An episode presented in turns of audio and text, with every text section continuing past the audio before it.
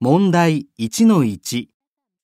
次の質問の答えとして正しいものを A、B、C から一つ選んでください。 1、その年の7月に福井県はどんな被害を受けましたか A、雨が何日も続いて洪水が起きました。